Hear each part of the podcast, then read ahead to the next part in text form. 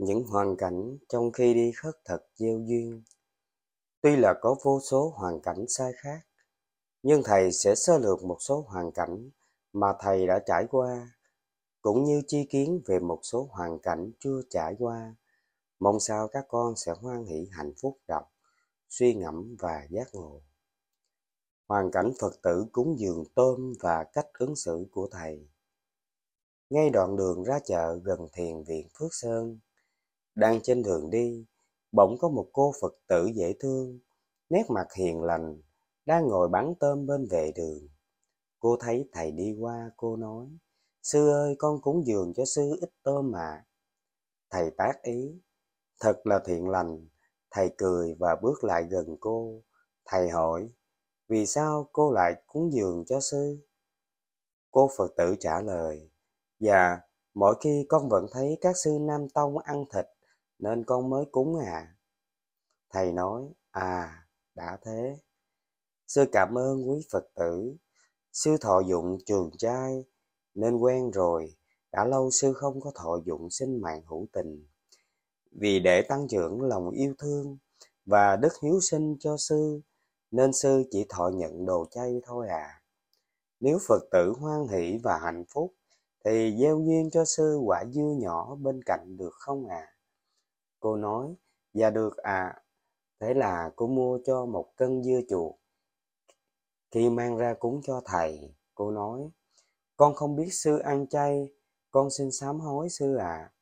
Thầy đỡ lời, à không sao, không sao con. Con phát tâm thiện lành cúng dường cho sư là một điều phước lạc, là nhân quả thiện lành của con. Tâm ý con thật sự trong sạch, để có tình yêu thương rộng lớn cao thượng hơn để tròn vẹn đức hiếu sinh với những loài hữu tình. Thì từ nay con nên phát tâm cúng dường đồ chay cho quý sư con yêu kính nhé. Như thế sẽ mang lại hạnh phúc lâu dài cho con và gia đình con. Còn duyên máu thịt chúng sinh sẽ không tốt con à. Sư thanh thản cảm ơn con nhiều. Ước nguyện cho con và gia đình con sớm đoạn ác, tu thiện và sống với những nền đạo đức giải thoát. Cô nói, dạ vâng ạ, à, con cảm ơn sư. Nói xong, thầy thanh tịnh bước đi và mong rằng hạnh phúc sẽ đến với cô ấy. Hai, bà cụ bán khoai cúng dường và cách ứng xử yêu thương. Ngay gần ngã tư chợ đường vào núi Thị Vải, có một bà cụ tuổi khoảng ngoài tám mươi đang bán khoai. Cứ mỗi sáng mai thì thầy lại đắp y ôm bình bát đi ra chợ khất thực với ước nguyện chúng sinh sẽ thanh thản hơn con, đạo đức hơn con và giải thoát hơn con. Chỉ một mình thầy tung tăng đi khất thực, không có gì vướng bận, một cảm giác thật là an lạc làm sao, với những bước chân trần, khoan thai, đem yêu thương đến với nhân sinh. Khi đi ra đến chợ, nhân sinh nhìn thầy, thầy cảm thấy yêu kính nhân sinh vô vàng thầy không dám suy nghĩ xấu ác chi cả, chỉ có một tâm niệm, tâm phải thanh thản, thương hết, nhường hết, tha thứ hết mà thôi. Khi đi đến ngã tư, vừa chuẩn bị qua đường, xa xa nhìn thấy một bóng dáng khom khom của một bà cụ tuổi đã ngoài tám mươi, chậm chậm bước lên. Trên tay cầm sẵn một túi khoai mì, đang chờ thầy qua để cúng dường cho thầy khi thầy qua đến nơi, cụ cúi đầu chào thầy. Thầy cũng cúi đầu chào lại. Cụ nói, con con không có chi cả, chỉ có ít sắn, ít khoai cúng dường thầy. Mong thầy vui lòng nhận cho. Thầy mỉm cười và nói, thật là dễ thương. Thầy rất cảm ơn cụ. Thầy ước nguyện cho cụ tâm thanh thản, bình an và vui vẻ hạnh phúc nha. Rồi thầy nắm tay cụ và hỏi tiếp. Thế cụ năm nay bao nhiêu tuổi rồi? Và có tu tập phương pháp nào để giải thoát khổ không? Cụ chậm chậm nói, Kính thưa thầy, con năm nay 82 tuổi rồi à, sắp về với ông bà rồi. Con không biết tu hành gì cả, mà hàng ngày con chỉ biết niệm Phật thôi. Thầy nói, niệm Phật để cụ hiền lành như Phật từ bi như Phật phải không cụ? Cụ cười và nói, dạ vâng à, con niệm Phật để con về với Phật à.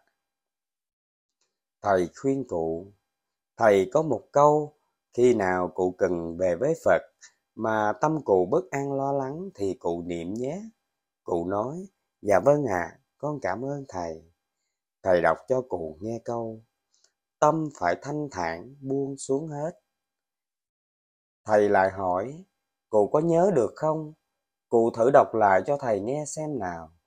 Thế là cụ đọc lại câu trên, và thầy cũng đọc theo cho cụ nhớ hơn. Nói xong, thầy chào cụ và thanh thản đi tiếp. 3. Kỷ niệm xuyên Bắc Nam và gặp phải chướng ngại Pháp Thầy và sư huynh của thầy cùng nhau đi gieo duyên Bắc Nam.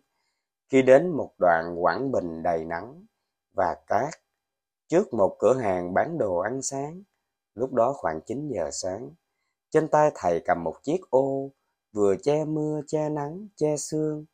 Mỗi khi nằm nghỉ trên đường, công viên, mặt cầu đi bộ, tượng đài, quảng trường, bờ đê kè biển, lại vừa làm cây gậy chống trên đường đi, xem ra cũng rất tiện ích. Cùng đôi dép tông của một quý Phật tử từ Thanh Hóa cúng dường. Bỗng dưng, có một anh thanh niên đi một xe máy, nhìn chiếc xe không bình thường. Bình xăng thì làm bằng cái bình nhựa 5 lít. Trắng trước trắng sau thì không thấy đâu.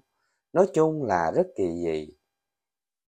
Như người cõi trên xuống, hoặc là cõi dưới vất vưởng đầu thai lại.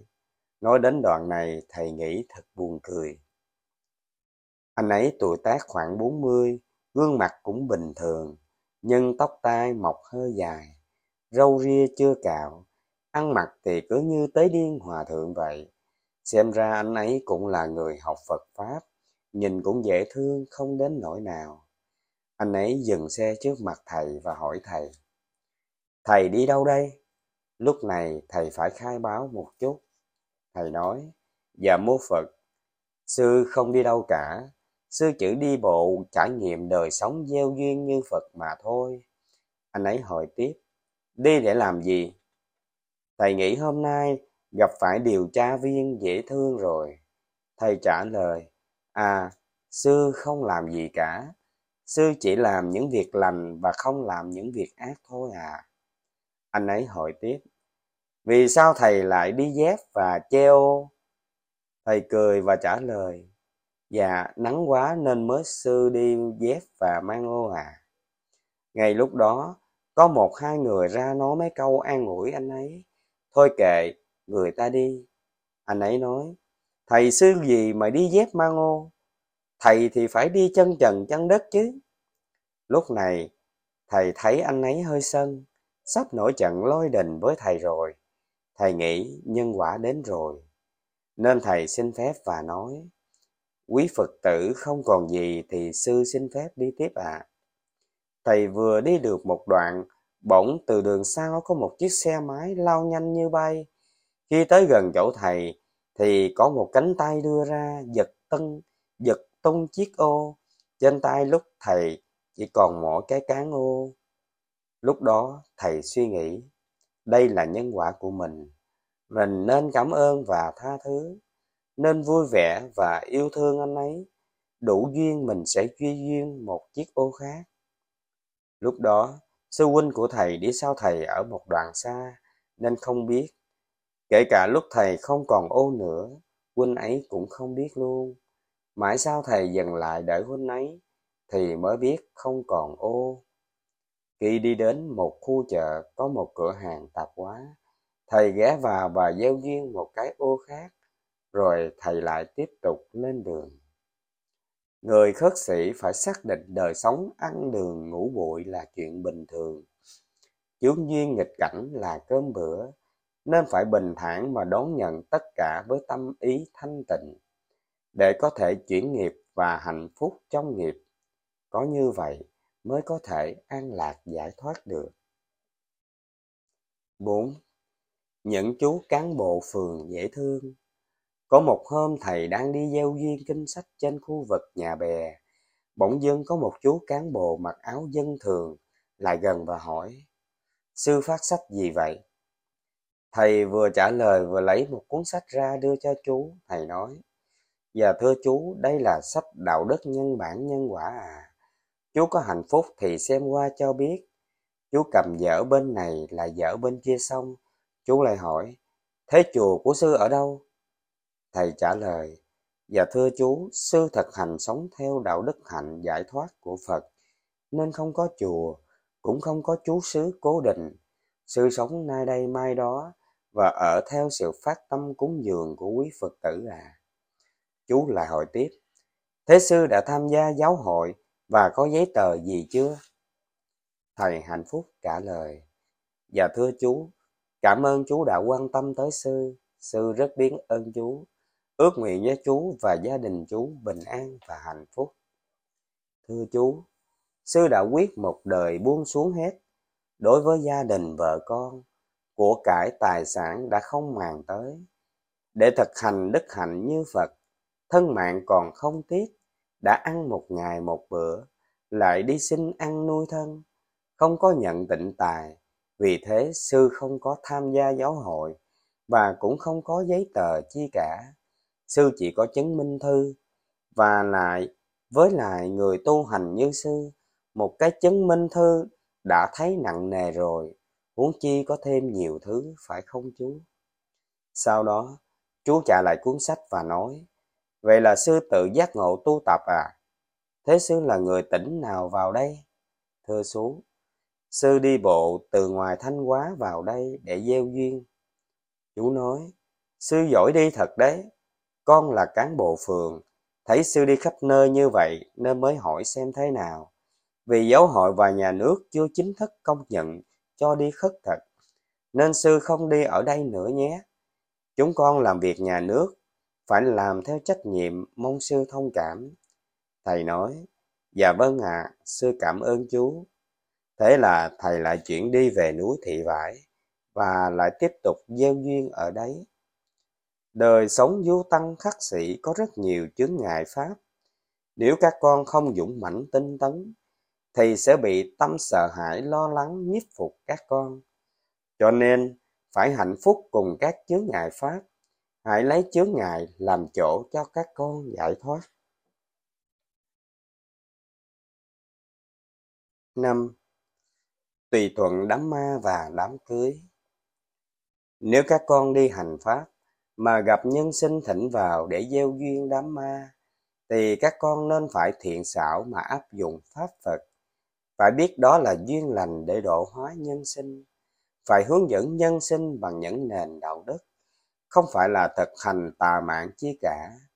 Nhân ngày tan sự nhân sinh đang đau khổ. Đó là lúc các con mang pháp lành đến với nhân sinh, khai thị khiến cho nhân sinh giác ngộ, mà tu tập đạo đức mà thực hành đạo đức, các con nên tác ý thanh thản mà gieo duyên cùng gia đình, một bài pháp hay bằng một nền đạo đức cũng được. Với nhân duyên ngữ cảnh như vậy, các con nên nói về quy y ngũ giới và quan trọng nhất là giảng về đạo đức hiếu sinh để cho nhân sinh có chỗ nương tựa và y cứ thực hành trong lúc tan sự nên khuyến khích sách tấn nhân sinh, thọ trì bát quan trai giới để hồi hướng cho người quá vãng, khiến cho kẻ còn người mất đều được thọ hưởng phước lạc và lợi ích. Càng tiết giảm chi phí càng tốt, vì đạo đức tiết kiệm mà thuyết, mà hướng dẫn, mà chỉ dạy, nên hướng nhân sinh tập sống những ngày tháng như phật. Tức là sống một ngày không có tham sân si để trả hiếu cha mẹ, cũng như người quá cố. Có như vậy mới có thể chuyển nghiệp, mới có thể hạnh phúc lâu dài. Còn với đám cưới, thì các con cũng nên tùy thuận thiện pháp mà thực hành giảng dạy, chia sẻ cho nhân sinh về đạo đức chung thủy, để cho nhân sinh biết yêu thương và tha thứ cho nhau nhấn mạnh về tác hại của sự sân giận trong cuộc sống vợ chồng, gia đình, dạy cho vợ biết tùy thuận chồng, nhường nhịn chồng và chồng biết tùy thuận vợ và nhường nhịn vợ. Vợ chồng có được đạo đức chung thủy thì có chi mà tan nhà nát cửa.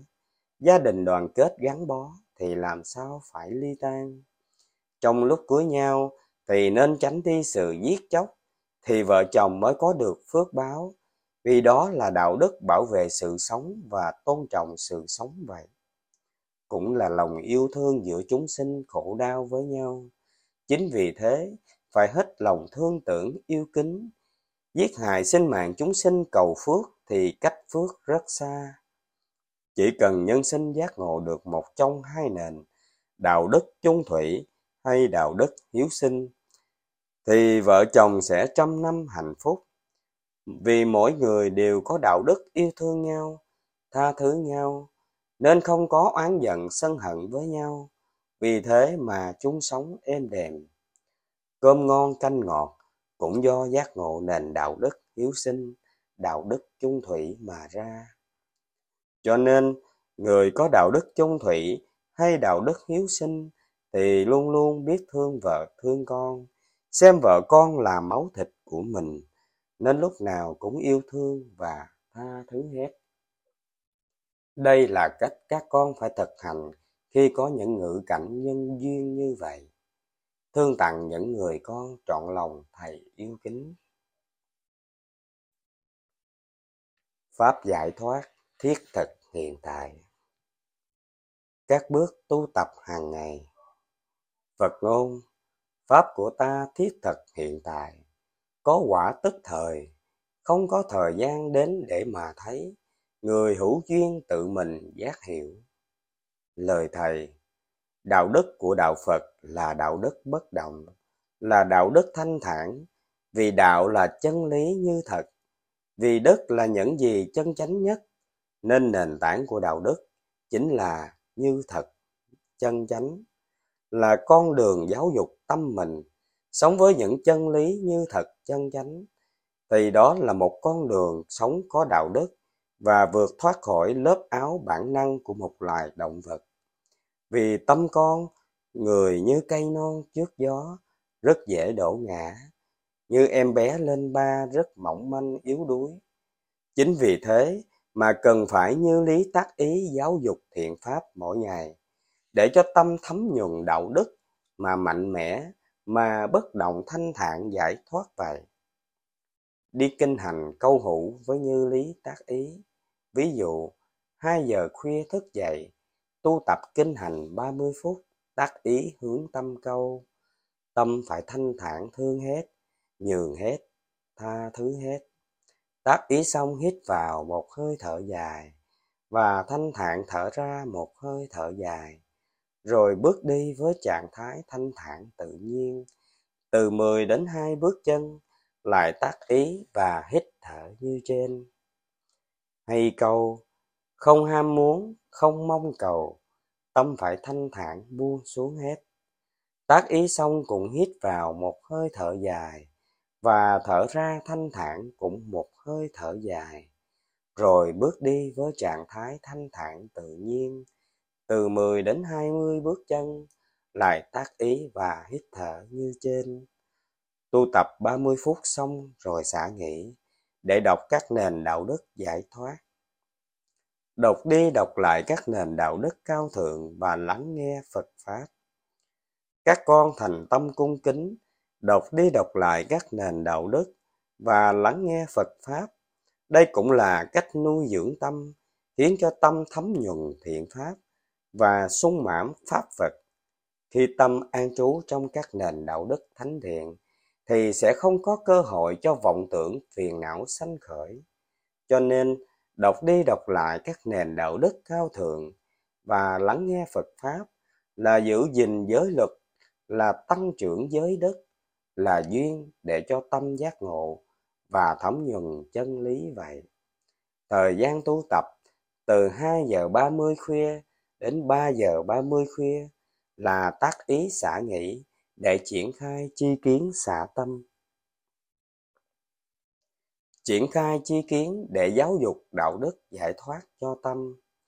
Từ 3 giờ 30 khuya đến 4 giờ 30 khuya là thời gian tu tập trạch pháp giác chi hay triển khai chi kiến giải thoát để dạy tâm huấn luyện tâm, giáo dục tâm, nhắc nhở tâm, làm cho tâm thấm nhuần và giác ngộ đạo đức giới pháp của Phật.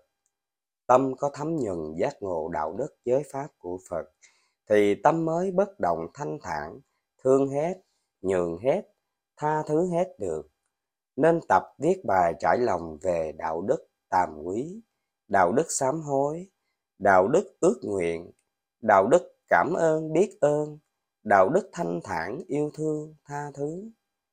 Rồi tác ý xả nghĩ để thanh thản, thanh tịnh, tư duy suy ngẫm về các pháp. D. Tư duy suy ngẫm về chân lý như thật.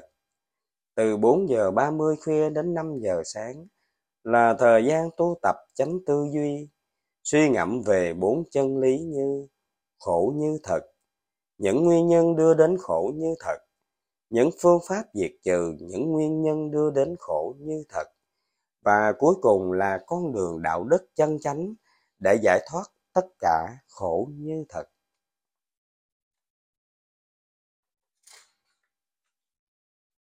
Trong đó, khổ đế và tập đế thì thuộc về thập nhị vô minh, còn diệt đế và đạo đế thuộc về thập nhị minh giải thoát. Cứ thanh thản tu tập như vậy trong vòng 30 phút rồi xả nghỉ. Còn từ 5 giờ đến 7 giờ sáng là an trú trạng thái bất động thanh thản, thư thái giải thoát. D. An trú tâm động An trú tâm bất động thanh thản, thương hết, nhường hết, tha thứ hết. Có hai tiếng từ 5 giờ sáng đến 7 giờ sáng, cho việc an trú tâm bất động thanh thản, thương hết, nhường hết, tha thứ hết, cũng là tâm bình thường, bình thản trong đời sống, trong lao tác. Nếu có thể giữ gìn trạng thái giải thoát này càng dài càng tốt. Như vậy là xong một vòng của một thời khóa tu tập tinh tấn. Nhưng thời khóa tu tập này chỉ áp dụng cho ba thời gian đó là từ 2 giờ khuya đến 7 giờ sáng. Còn từ 7 giờ sáng đến 10 giờ trưa là thời gian thực hành chánh mạng đi khất thực gieo duyên. Chỉ có người ở lại chú xứ không đi khất thực mới áp dụng thời khóa tu tập như trên. Từ 10 giờ trưa đến 11 giờ trưa là thời gian thanh thản thọ trai. Từ 11 giờ trưa đến 12 giờ trưa là thời gian an lạc, thư giãn, thư thái, kết hợp kinh hành. Từ 12 giờ trưa đến 2 giờ chiều là thời gian xả nghỉ chỉ tịnh. Từ 2 giờ chiều đến 7 giờ tối là thời gian bình an thanh thản tu tập như thời khóa. Từ 7 giờ đến 10 giờ đêm là thời gian hoan hỷ và hạnh phúc thực hành tu tập tinh tấn như trên. Từ 10 giờ đêm đến 2 giờ khuya là thời gian thanh tịnh, tịnh chỉ nghỉ ngơi. Mỗi ngày mỗi tinh tấn, chuyên cần ly các dục, chung sống không mong chầu mong cầu, tới đâu cũng thanh thản. hai Đạo đức thanh tịnh của người con Phật cần phải chân chánh giữ gìn.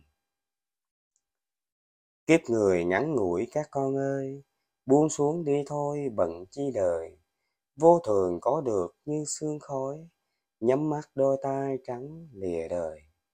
Một, các con đã hết lòng cầu đạo, đã hết lòng trọn tin nhân quả, thì phải hết lòng y chỉ các nền đạo đức giải thoát, mà tác ý giáo dục, mà thanh thản thân tâm.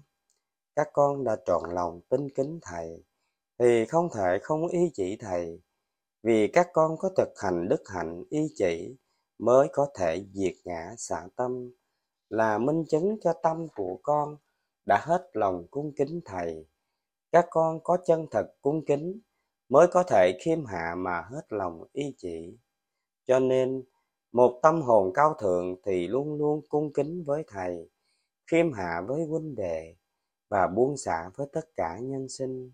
Không bao giờ vì tự ngã cá nhân mà đánh mất đi nhân cách đạo đức hay sự dễ mến dễ thương của chính mình bởi sự cung kính lương thiện và tử tế của các con là con đường chân chánh giúp mình giúp người vậy.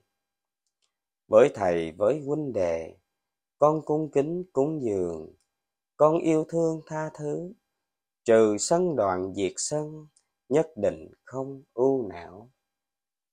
Hai, các con đã hoan hỷ và hạnh phúc đến với chú xứ bất động, thì hãy thanh tịnh bình thản mà cảm nhận tình yêu thương vô lượng. Các con đến là vì đạo đức giải thoát, không phải vì tham đắm khoái lạc giác quan, không phải vì vui chơi mà đến, mà các con đến là vì hạnh phúc giác ngộ, là tìm cho mình một con đường thoát khổ.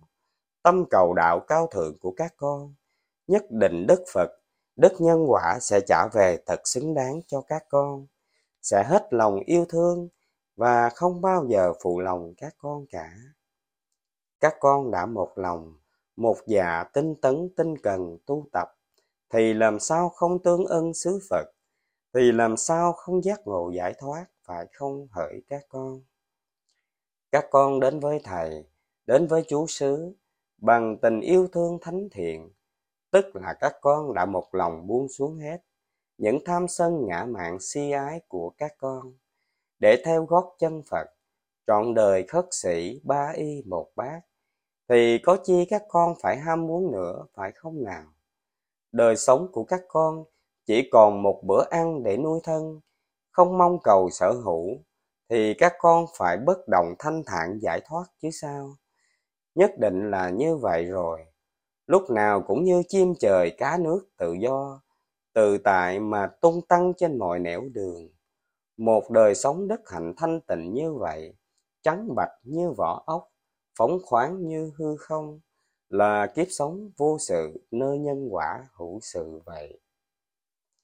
Đã buông xuống cày bừa, kinh doanh không còn nữa, sống những ngày an lạc, thanh thản giải thoát tâm.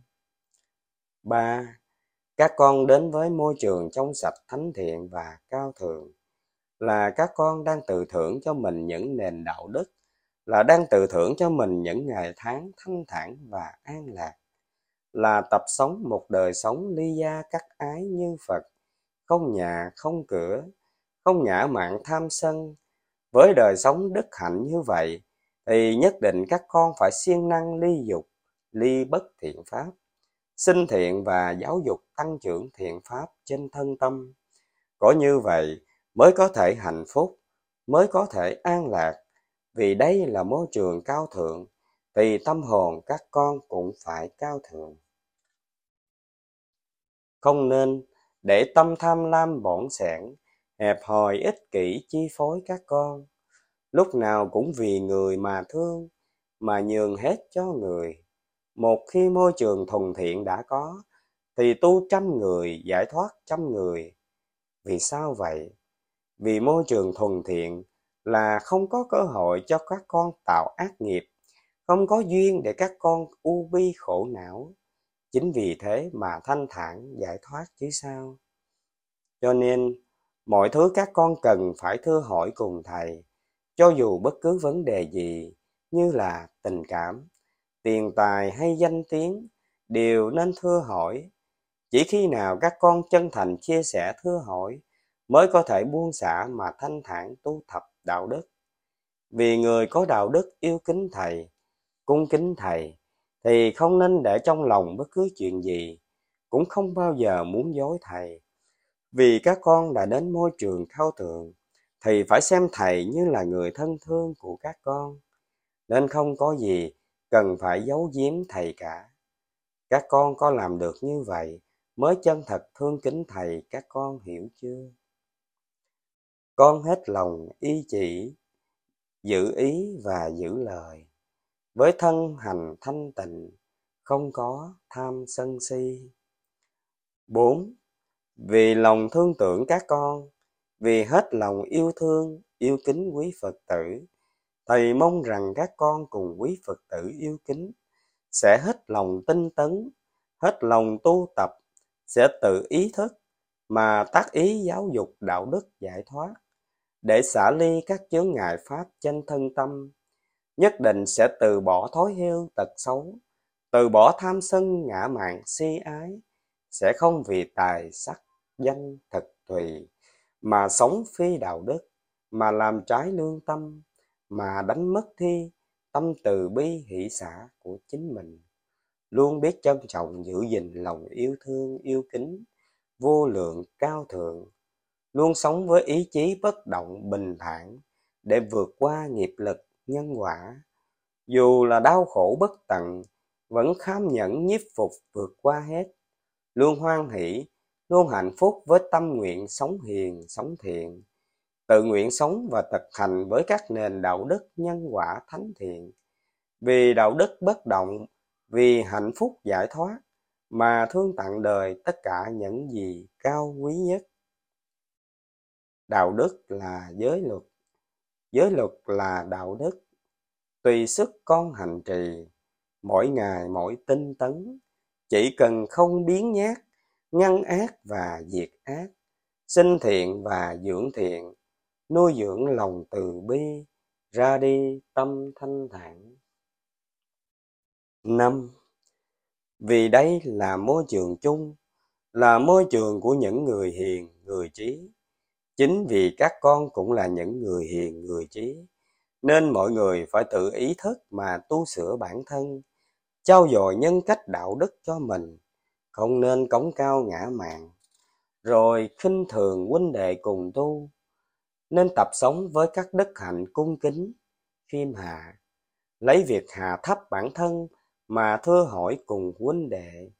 Phải xem huynh đệ như người thân yêu kính của mình phải coi chú xứ như là gia đình của mình, nên đoàn kết và lễ phép cùng nhau. Không được lập phe chia nhóm mà đi nói xấu lẫn nhau. Vì các con là người có đạo đức, thì nhất định phải sống với đức hạnh buông xả và tha thứ hết cho nhau. Phải biết tự phản tỉnh chính mình, tự chiếu soi lỗi mình, và phải biết tự tác ý sám hối khi có lỗi. Lỗi đó là lỗi nhỏ nhặt cũng phải biết xấu hổ và kinh sợ. Quyết từ bỏ không có tái phạm. Còn đối với lỗi lầm của người thì nên thanh thản thư thái, không chấn động. Còn nếu muốn chỉ lỗi thì hãy lắm, lấy mình làm mưu phạm chỉ lỗi. Có như vậy mới không làm tổn thương mình, không làm tổn thương người. Các con hiểu chưa? Tự mình phản tỉnh mình, tự chân chính giáo dục tự thay đổi sửa chữa tự thực hành tự an 6. Người tu học Phật là buông xả tất cả các pháp thế gian, không còn tư tưởng làm ăn kinh doanh chi hết. Đã quyết sống đời sống như Phật, ly gia các ái, từ bỏ gia đình, sống không gia đình, không nhà không cửa. Sao còn kế hoạch làm ăn kinh doanh, đã buông xuống như Phật, sao còn có tư tưởng tham danh đắm lợi. Các con đã ăn một ngày một bữa, thì tội chi phải trồng rau cấy lúa? Các con đã buông xuống thân kiến đã sống đời sống chánh mạng. Cớ chi phải lao tâm nhập trí về chuyện ăn ở? Phải không nào? Chỉ sống với đất hạnh ba y một bát suốt đời đi xin ăn và nhận sự cúng dường của thí chủ đà na thì sao không lo tu tập đức hạnh để giải thoát cho mình, giải thoát cho người mà lại đi lo trồng rau cấy lúa? Chẳng phải nhân sinh đã cúng dường đầy đủ cho các con rồi sao? Sao các con còn chạy theo tham dục? Chẳng phải các con làm như vậy là phỉ bán phật, là phụ công ơn của thí chủ đà na hay sao? Các con nên biết, nếu như việc trồng rau cấy lúa hay xây dựng chùa to phật lớn mà đem lại lợi ích chân thật thì mắc gì đức phật không xây vì trong thời đất Phật có biết bao gia chủ giàu có, như Ngài cấp cô độc, tiền vàng vô kể, lại hóa độ cho rất nhiều vị vua chúa, thái tử. Chẳng lẽ những người này là không có tiền vàng để xây dựng những chú xứ cung điện nghi nga tráng lệ như các chùa hiện nay hay sao? Vì thật sự không đem đến phạm hạnh, không đem đến giải thoát, an lạc cho người tu, mà đem đến vô minh tham dục, hao tốn tiền của vì danh lợi tràn ngập thì tâm không thể ly dục ly ác nên Đức Phật mới không khuyến khích xây cất là vậy. Còn thời nay nếu có xây cũng chỉ dựng lên những ngôi thất lá nhỏ bé dễ thương để thực hành đạo đức tiết kiệm, đạo đức ly dục, ly tham mà thôi. Thầy nói ra đây không nhằm để chỉ trích nói xấu hay vạch lá tìm sâu, mà nói ra là để cảnh tỉnh người đời sau biết sống như Phật và thực hành đạo đức thiểu dục chi túc như Phật. Vì không muốn uống uổng một đời người tu hành vô ích. Chính vì thế mà khuyên răng nhắc nhở, vì lòng thương tưởng cho các con và các thế hệ kế tiếp nên mới chia sẻ đôi điều. Mong rằng các con sẽ hết lòng y chỉ mà thực hành sống đời phạm hạnh để giác ngộ giải pháp, để giác ngộ giải thoát. 7. Thầy và các con là những người sống đời phạm hạnh, quyết sống đời sống chánh mạng du tăng khắc sĩ. Chỉ với ba y một bát, ăn ngày một bữa, ví như chiếc mỏ và đôi cánh của chú chim đại bàng, có thể tự do tự tại mà bay khắp bốn phương, không gì sở hữu, không gì vướng mắc, một đời sống chân chánh mà chỉ có người trí mới hoan hỷ thực hành. Là đức hạnh cao thượng mà chỉ có những bậc thánh tăng, thánh ni, thánh cư sĩ mới có, người bình thường không thể làm được.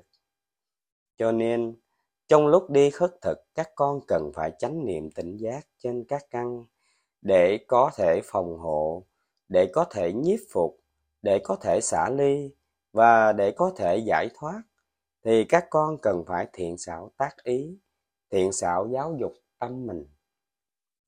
Ví dụ, trong lúc đi gieo duyên khất thực, nếu nhân sinh có phát tâm cúng dường các con tịnh vật, thì tác ý cùng nhân sinh là Dạ mô Phật, sư xin kính ơn quý Phật tử đã phát tâm cúng dường. Cúng dường thiện lành, sư ước nguyện cho quý Phật tử và gia đình quý Phật tử tâm luôn thanh thản bình an và giác ngộ đạo đức giải thoát à. Còn nếu nhân sinh cúng dường tịnh tài cho các con thì tác ý là Và mô Phật, sư không có nhận tịnh tài, chỉ nhận tịnh vật. Nếu quý Phật tử thanh thản hoan hỷ, thì có thể mua gieo duyên cho sư một ít đồ ăn như cơm chay, bánh, bún, trái cây, đậu hũ, vân vân thì sư rất là hạnh phúc à. Và nếu nhân sinh có khinh thường nhục mạ hay chửi bới đánh hại các con thì các con hãy khởi tâm từ bi hỷ xã mà bỏ qua mà tác ý giáo dục là tâm phải thanh thản thương hết nhường hết tha thứ hết nhất định không được buồn giận, oán giận chi hết, mà chỉ có yêu thương, yêu kính mà thôi. Nên ước nguyện cho nhân sinh biết thực hành, đức hạnh, yêu thương và tha thứ, để mang đến niềm vui, niềm hạnh phúc cho người, cho đời. Mỗi một nhân duyên là mỗi một thiện xảo trạch pháp. Mỗi một hoàn cảnh là phải có câu trạch pháp tác ý xảo tâm sai biệt các con nên bình thản tư duy mà linh đầu trạch pháp đối trị. Trạch pháp ứng xử sao cho mình giải thoát. Người giải thoát, các con yêu kính nhé. Danh lời sang hèn có kể chi? Công danh sự nghiệp có ích gì? Khi mà đau khổ, đâu ai biết. Tuổi nhục trong lòng, lợi với danh. Tám người có được đạo đức chánh mạng là người có chánh kiến, chánh định, là người đã buông xuống tất cả lòng ham muốn và tâm mong cầu, là người đã chứng đạt bất động, tâm giải thoát. Sẽ không còn tham sân ngã mạn si ái với người, với đời nữa. Với tâm hồn thanh thản, thư thái, thiện lành, với lòng yêu thương, yêu kính, bất động, dành tặng nhân sinh với sự thương tưởng nhân sinh mà mang đến cho nhân sinh những món ăn giải thoát những nền đạo đức cao quý khiến cho nhân sinh học hiểu thấm nhuần và giác ngộ đạo đức chân lý làm cho đời sống ít khổ ít u não lúc nào cũng cảm thấy thanh thản an lạc và vô sự. Vì các con chắc hiểu đời sống là khổ là vô thường là duyên sanh vô ngã, nên không có tham sân si chi cả. Vì khổ là vô thường nên không có ưu não, và khổ là vô ngã nên không thể tác động được tâm của các con. Với tâm bất động thanh thản là các con đang an trú diệt đế, là vô sự tâm giải thoát vậy. Cho nên các con không có sợ hãi, không có khởi lên lo lắng bất cứ chi hết. Cũng chính vì đời sống đạo đức chánh mạng của các con. Mắt không phải là thầy, tai không phải là thầy, mũi không phải là thầy, thân ý cũng như thế. Tất cả do duyên hợp, cũng do duyên tan hoại.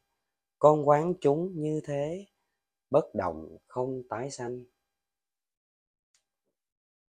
9. Thầy và các con là những người đi trên con đường đạo đức chân chánh, là những người thực hành và giữ gìn các nền đạo đức nhân bản nhân quả giải thoát cao quý. Vì dù có chết cũng không nên buồn phiền sân giận với bất kỳ nhân sinh nào.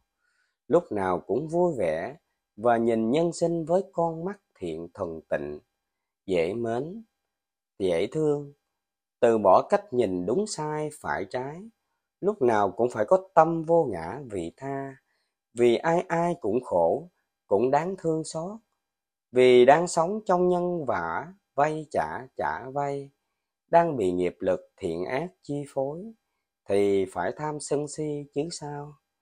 Chính vì thế mà các con cần phải như lý giáo dục, tu sửa lỗi mình, mà tha thứ lỗi người là vậy. Lòng yêu kính của các con càng bao dung rộng lượng, thì phạm hạnh đạo đức của các con càng tăng trưởng vô lượng. Cho nên, lỗi mình mình sửa, lỗi người người sửa, thì mình không làm khổ mình mà cũng không làm khổ người. Chỉ có tự nguyện tự giác thay đổi sửa chữa mới có thể bình an và thanh thản. Lỗi mình thì mình sửa, không chấp lỗi của người vì nhân quả khổ đau nên yêu thương tha thứ 10. Các con yêu kính thân mến, các con nên biết thầy không có chi cả, các con cũng không có chi cả. Tất cả chỉ là vô thường ảo ảnh. Chính vì thầy và các con không có chi cả, nên chẳng khởi dại chi mà đi tham sân si với người với đời, để tự làm mình khổ, người khổ phải không nào? Vì tham sân si là khổ, là gieo tạo nhân ác, là không được về với Phật, cho nên phải từ bỏ, phải buông xuống và phải đoàn diệt thật sạch là vậy. Phải giữ gìn tâm bất động bình thường mà thương hết cho người. Từ bỏ tranh luận hơn thua, chân thật không ham muốn danh lợi. Đối với tham dục thì nhất định nhiếp phục đoạn diệt không cho tranh sanh khởi, không cho nhiếp, không cho tăng trưởng, luôn luôn như lý tác ý, như lý giáo dục, lý xã. Có như vậy tâm mới có thể thấm nhuần thiện pháp, mà thanh thản bất động trước các ác pháp và các cảm giác. Các con hiểu chưa? Hết lòng tinh tấn buông xả, thì nhân quả mới thương mà thưởng cho các con sự giác ngộ giải thoát và chứng đạt niết bàn bất tử của Phật. Thương người con nhường hết, yêu người con thứ tha, với tất cả lòng từ, vô sự con buông xuống. 11. Các con sinh con, nuôi con thì không nên mong cầu gì ở con cả. Không mong cầu con mình tốt thì không khổ không mong cầu con mình phải đối xử tốt với mình. Không mong cầu con mình phải yêu thương, yêu kính mình. Cũng không mong cầu mình phải làm theo ý riêng của mình. Vì càng mong cầu thì càng đau khổ, càng không như ý. Vì có mong cũng không được. Vì nhân tốt không gieo, thì quả lành không thể kết. Nghiệp của mỗi người mỗi khác nên không phải mong cầu là được thành tựu như ý. Các con đã một lòng tin sâu nhân quả, thì dù cho thế nào đi chăng nữa, cũng phải nên vui vẻ chấp nhận và không có mong cầu. Không mong cầu con mình phải ăn chay phải tu tập như mình. Cũng không mong cầu con mình phải là danh nhân thành đạt. Không mong cầu con mình phải kiếm ra thật nhiều tiền để nuôi dưỡng báo hiếu cho mình không nên vì lòng tham lam mà tạo áp lực cho con, khiến cho con phải phiền não uất ức mà sinh ra trầm cảm, tổn thương. Thương con thì phải để cho con mình sống với những gì nó muốn, nó yêu thích. Còn nếu thật sự mong muốn con mình đạo đức, tài giỏi, thì chính mình phải là tấm gương đạo đức. Cha mẹ sống đúng chân lý, sống đúng đạo đức nhân quả, thì nhân quả sẽ tự biết an bài vì có gieo nhân tạo thiện mới có thể thành tựu quả thiện cho nên, người hết lòng tin kính nhân quả thì luôn bình thường thanh thản, không có chi phải mong cầu. Chỉ cần gieo nhân tạo tạo duyên, chỉ cần gieo nhân tạo duyên, còn tất cả để cho nhân quả lo, thay vì lo lắng mong cầu, thì hãy bất động thanh thản sống nếu thật sự thương con chọn giáo dục tâm mình thanh thản sống đạo đức nhân quả tự an bài 12. Các con là người sống với các nền đạo đức nhân quả thì không thể không tin vào sự công bằng và công lý của nhân quả. Vì các con hết lòng tin kính nhân quả, tôn trọng đạo đức, nên phải biết xấu hổ và sợ hãi với những lỗi nhỏ nhặt. Nhất định phải là biết tàm quý, phải biết sám hối khi có lỗi. Mỗi một con người sinh ra mà không được học đạo đức nhân quả, không được giáo dục về đạo đức nhân quả, thì con người sẽ phải gánh chịu khổ đau nhiều hơn. Vì không biết nhân quả là một quy luật tuyệt đối, luôn hiện hữu và tồn tại xung quanh các con. Chính vì thế mà một hành vi hay lời nói, ý nghĩ không đúng đắn chân chánh thì đều đưa đến nhân quả khổ đau. Do đó phải tu tập và giữ gìn thân khẩu ý thuần thiện là vậy. Vì các con hết lòng thương kính mình, nên sẽ không ngu khờ dại chi lại đi gieo tạo nhân ác để tự hại chính mình. Nếu các con khéo giữ gìn ý nghĩ của các con như chân lý, thì thanh thản bình an sẽ đến với các con. Còn nếu ý nghĩ của các con sinh khởi, câu hữu với những tham sân si, thì phiền não khổ đau sẽ có mặt. Cho nên, phiền não khổ đau hay thanh thản bình an là do nơi ý và có. Chỉ cần các con khéo giữ gìn ý lành, thì tâm của các con ắt tự động thanh tịnh. Vì ý gieo nhân như thế nào, thì tâm sẽ gặt quả như thế ấy. Ý gieo nhân lành thanh tịnh, thì tâm sẽ gặt quả vô lậu thanh tịnh. Đây là sự thật, là chân lý tuyệt đối về nhân quả mà các con phải hết lòng tin tưởng. Biết xấu hổ sợ hãi với những lỗi nhỏ nhặt, biết từ bỏ tâm tham, biết ly lòng ham muốn, buồn vui không để khởi, bất động sống bình thường, không luyến ái si mê, giác ngộ tâm giải thoát. 13. Các con nên nhớ, mất tiền, mất tình là một điều tốt, là một điều hạnh phúc. Các con nên chân thành cảm ơn khi được mất. Vì sao vậy? Vì mất tiền là mất đi tai họa nguy hiểm, là được bình an không phải sợ hãi lo lắng giữ gìn. Còn mất tình là mất đi phiền não buộc ràng, là con được tự do, Cớ sao các con lại u bi đau khổ với những điều vốn dĩ là tốt đẹp mà nhân quả ban tặng cho các con. Cho nên Đức Phật dạy, tiền tình là rắn độc, là cái duyên của tội ác, là cái nhân để đưa đến luân hồi đau khổ.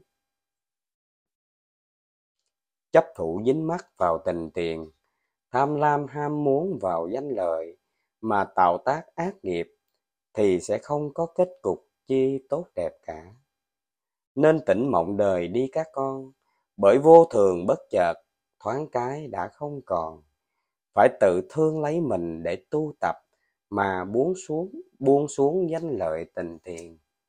Không nên say mê thế đời mà tự hại mình thêm nữa. Vì các con chết đi thì tình tiền danh lợi tất cả đều phải bỏ lại. Tại sao các con không biết thương mình mà giúp mình giải thoát khổ? Các con có thương mình, có đạo đức với mình thì nhất định phải phát tâm tu tập, phát tâm sống một ngày hay nhiều ngày như Phật để thực hành đạo đức phạm hạnh như Phật thì đó là tình yêu thương của các con dành cho chính các con vậy để cứu khổ chính các con, không có gì ngoài tự nguyện phát tâm tu dưỡng đạo đức cả. Cho nên, muốn cứu giúp gia đình và người thân của các con, thì trước hết, con phải cứu các con đã. Vì các con có được giải thoát, có được tình yêu thương rộng lượng cao thượng, thì mới có thể yêu thương gia đình và yêu thương người thân của các con một cách thanh thản được. Hãy cứu mình trước trước khi làm tổn thương chính mình, hãy giải thoát mình trước trước khi các con muốn cứu một ai đó. Vì thời gian không còn, không thể quay lại, nên trân trọng và đừng bao giờ lãng phí.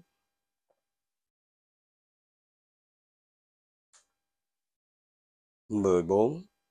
Có bốn pháp. Như thế nào là bốn? Một, sống không làm khổ mình không làm khổ người, tức là các con sống với tâm hồn cao thượng, bất động, thanh thản. Luôn thương hết, nhường hết, tha thứ hết.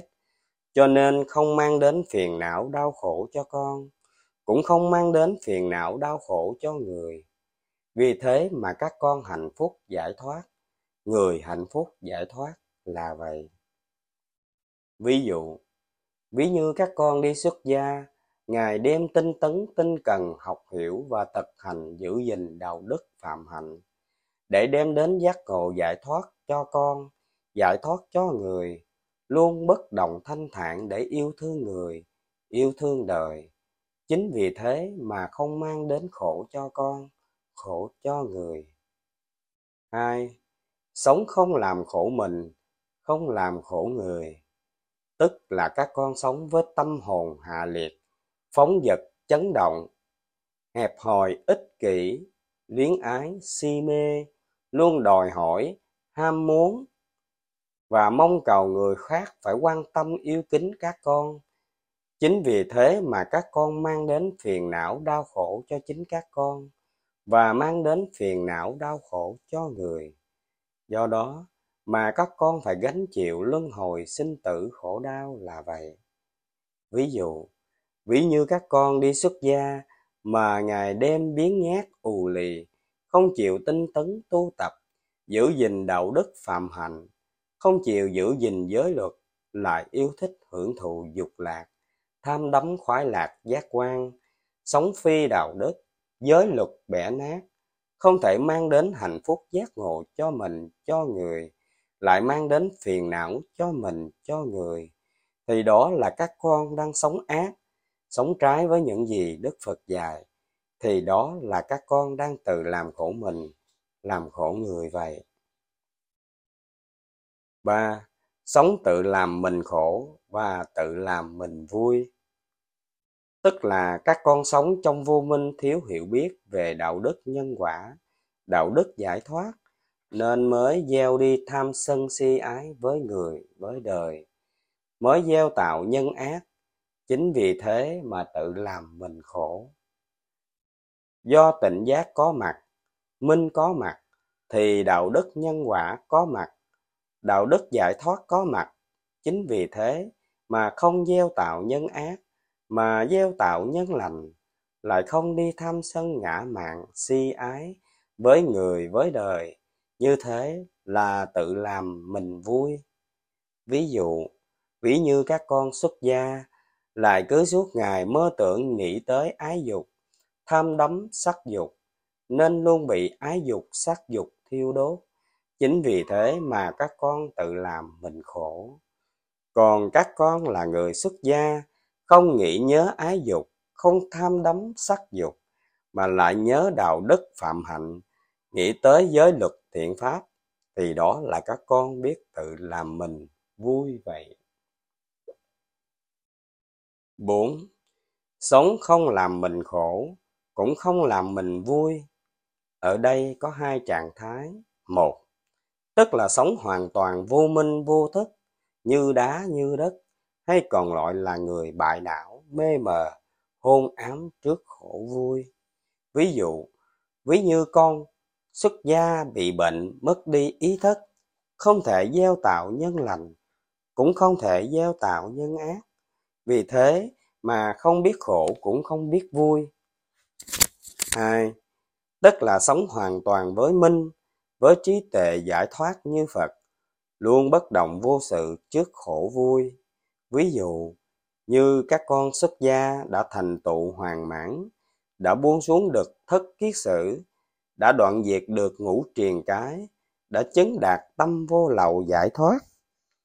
Chính vì thế mà không gieo nhân hữu lậu, nên mới tự tại trước khổ vui.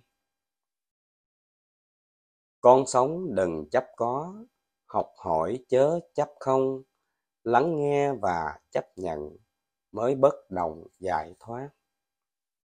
15. Tu hành mà không lý luận, không lý do, cũng không thanh minh chi cả, vì ngôn ngữ là để tác ý giáo dục và nuôi dưỡng đạo đức cho tâm, chứ không phải để vọng tưởng hí luận. Các con tu đến khi nào mà thầy nói nặng các con, chửi bới các con, mà các con vẫn thanh thản yêu thương thầy, vẫn thấy thầy dễ mến dễ thương, thì việc tu hành của các con mới có kết quả tốt. Vì các con không có mong cầu thầy yêu thương, yêu kính các con, không có mong cầu thầy đối xử tốt với các con, nên đến khi thầy không yêu thương, yêu kính các con nữa, mà các con vẫn bình thản hoan hỷ chấp nhận, mà dành tình yêu thương, sự cung kính khiêm hạ cho thầy.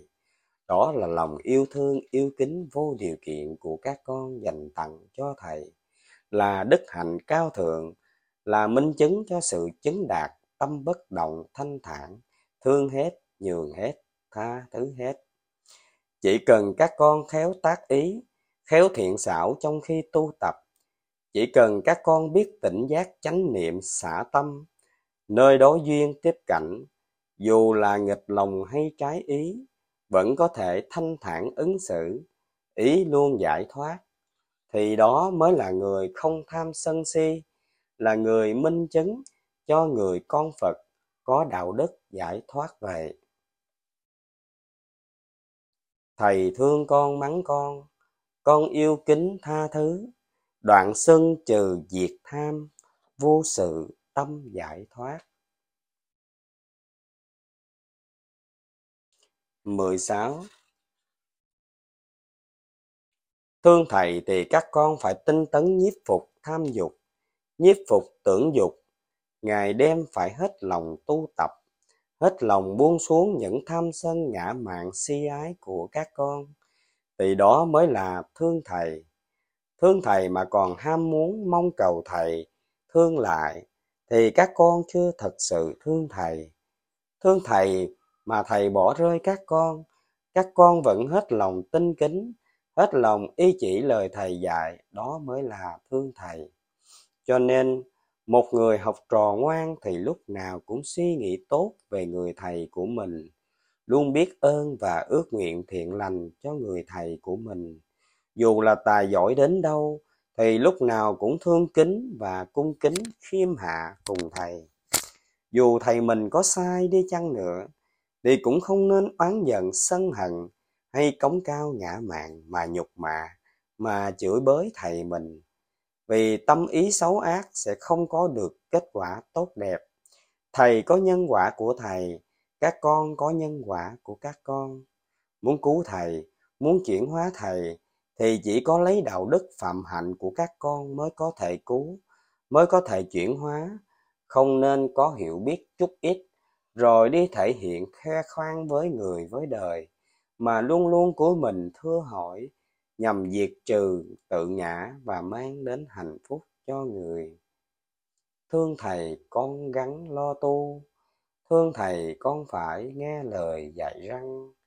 Tiện căn con gắng giữ gìn, nhìn đời bất động, không mong, không cầu.